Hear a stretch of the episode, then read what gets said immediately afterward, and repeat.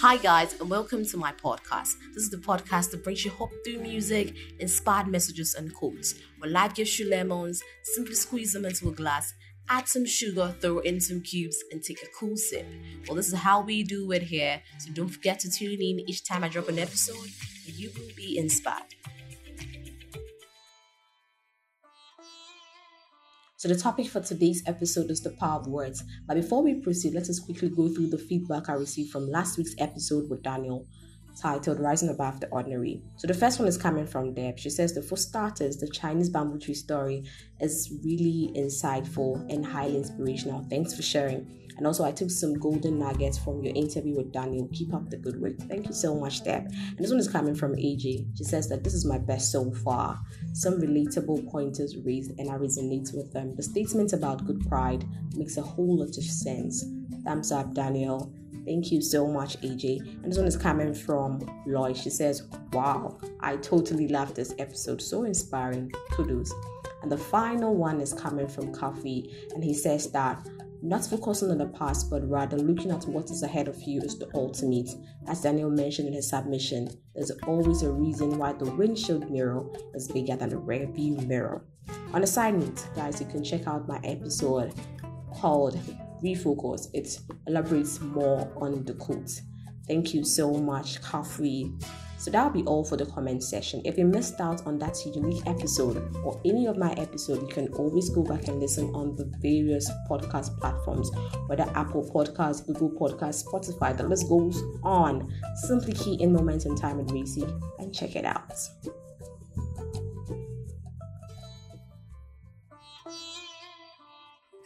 So, yeah, moving on to why we are here the power of words. That's the topic for today, as I mentioned early on. So, usually, I start my Saturday mornings by tuning into the Home Affairs radio show. Basically, it's a family show on building happy homes and blissful marriages. Well, I love that show. Yeah, so there was this particular episode on dealing with miscarriages and marriage. So, normally, they have listeners call in and share their stories. There was this particular caller that called in, and I simply can't forget her story.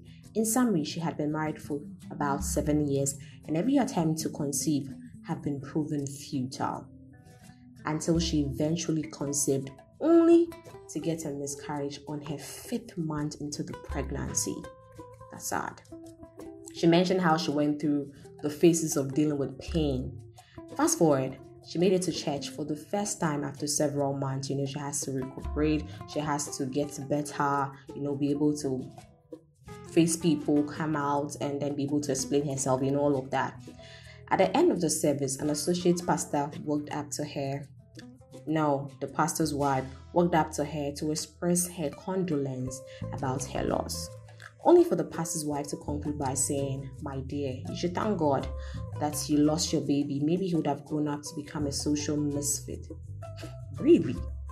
The grieving woman was so shocked and hurt by such words the lady mentioned that those words killed her and she never attended the church again.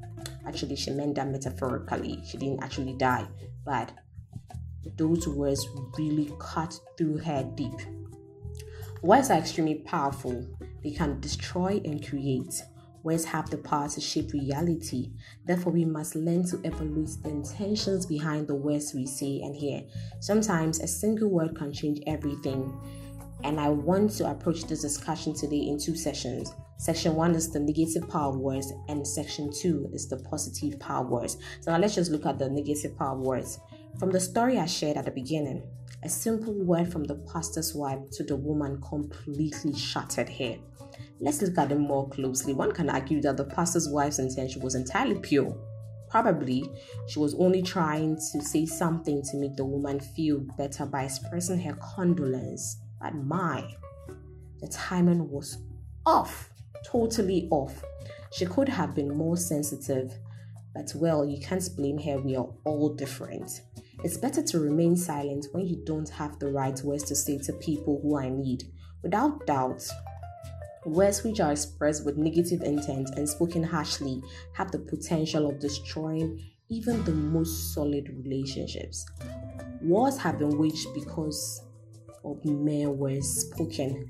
Growing up, I lived in a typical Ghanaian community surrounded by neighbors who often held all manner of words to their children whenever they go wrong. Others go as far as cursing their children. It impacted greatly on the children such that their utterances manifested in their lives. You know, Proverbs 15:4 says that a soothing tongue is a tree of life, a perfection and it crushes the spirit. So let's be mindful. So, moving on to the second session of this episode, which is the positive power of words.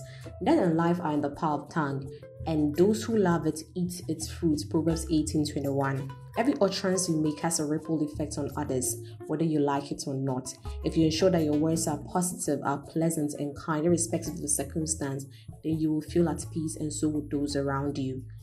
Very true. The reason for this is that people can sense that you do not harbor any ill will towards them because your words emit vibrations of your inner intent towards them.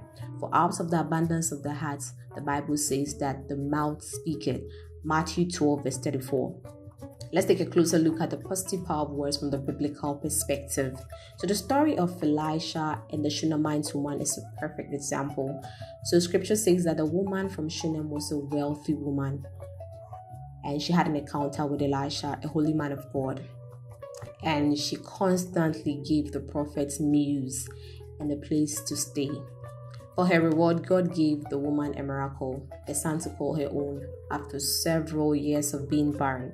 One day, the Shunammite woman's son died. She carried him up and laid him on the bed of Elisha, shut the door, and left. Amazingly, she did not cry, she did not get troubled, she wasn't worried. All she did was she moved to where Elisha was at the time when her son died. Elisha wasn't in town around that time. And you know, for a woman who has lost her only son, one thing is expected of her, she's supposed to be crying or wailing, but this woman never did that. Even when she was questioned by her husband and Elisha's servant, her response was, It is well. What a great faith she had. No matter what you may be going through today, learn to confess that it is well, and so shall it be. The positive words we speak become our reality. Let us also not limit speaking the promises of God over ourselves and others when we are praying. The promises should be a part of our daily confession. I wrap today's episode by touching on two ways to communicate positive words and two clear effects of negative impact of words. So, now to the two ways to communicate positive words. One, words should be spoken with a sincere heart is very important. Not to flatter someone falsely, but instead out of a heart felt desire to respect others. Another point is that when speaking to yourself, be positive. All too often, the mind would look for the negatives, ignore them, and instead look at all situations with a positive underlying intent of not hurting yourself or others by thought, speech, or deed. Now, to the negative effect of words or the negative impact of words in our lives. One, by uttering words which are hurtful and harsh, will create conflict and resentment, which will lead to more vengeance and misery when it is allowed to continue for a while. And the second one is that using detrimental words such as I will never make it, I will never get a job, I will never be healed, etc., would have a long term negative impact. They create a defeat spirit, I mean, a defeated spirit, mind and body. Instead, let us use inclusive solution based words like I will make it to the top. My dream job is on its way. I am healed. By so doing, your body obeys your confession and forges goodwill, goodwill into your life. So, yeah, that brings me to the end of today's topic. In summary, be mindful about the power of your words, which either create and liberate or hinder and destroy. The choice is yours to make. So, yeah, that'll be all for today's episode. Thank you, my dear listeners, for tuning in for this episode. Let me know your thoughts on the power of words. You can share your response with me through the message feature on Anchor or let's have a conversation on Twitter at Moment Racy. So let me drop a quote from Joyce Meyer, and she says that words are containers of power. You choose what kind of power they carry. Until the next episode, this is me signing out with the song The Voice of Truth by Casting Crowns. Until then, bye.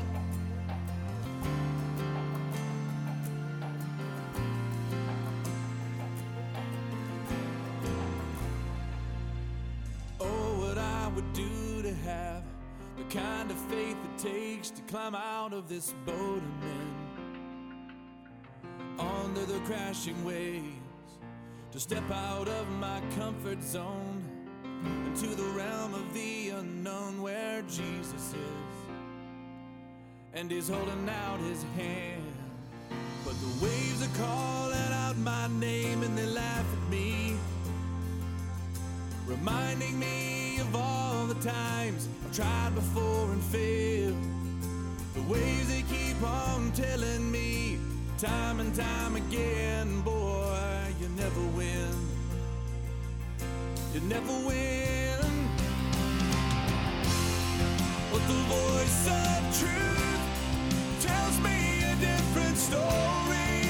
The voice of truth says, do not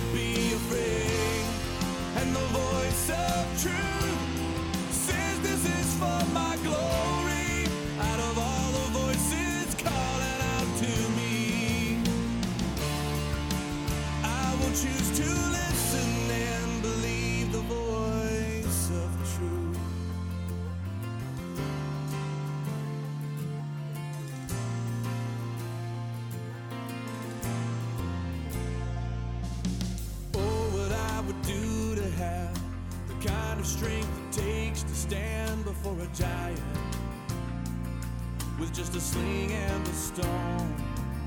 Surrounded by the sound of a thousand warriors shaking in their armor, wishing they'd have had the strength to stand.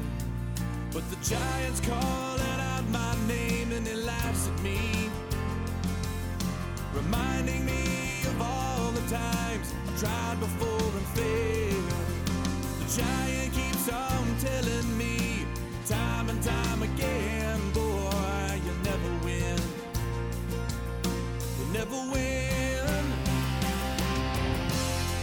But the voice of truth tells me a different story. The voice of truth says, do not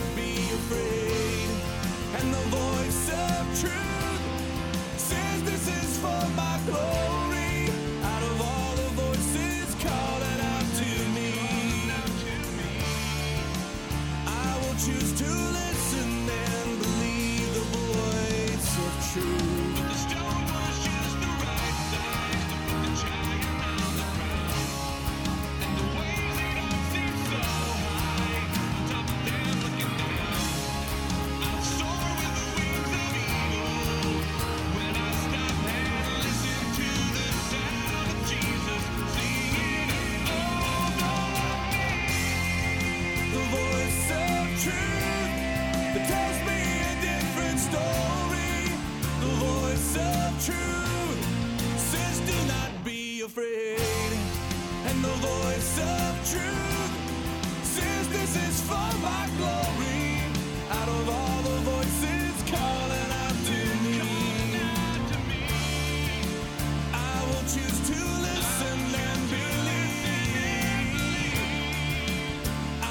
are the voice.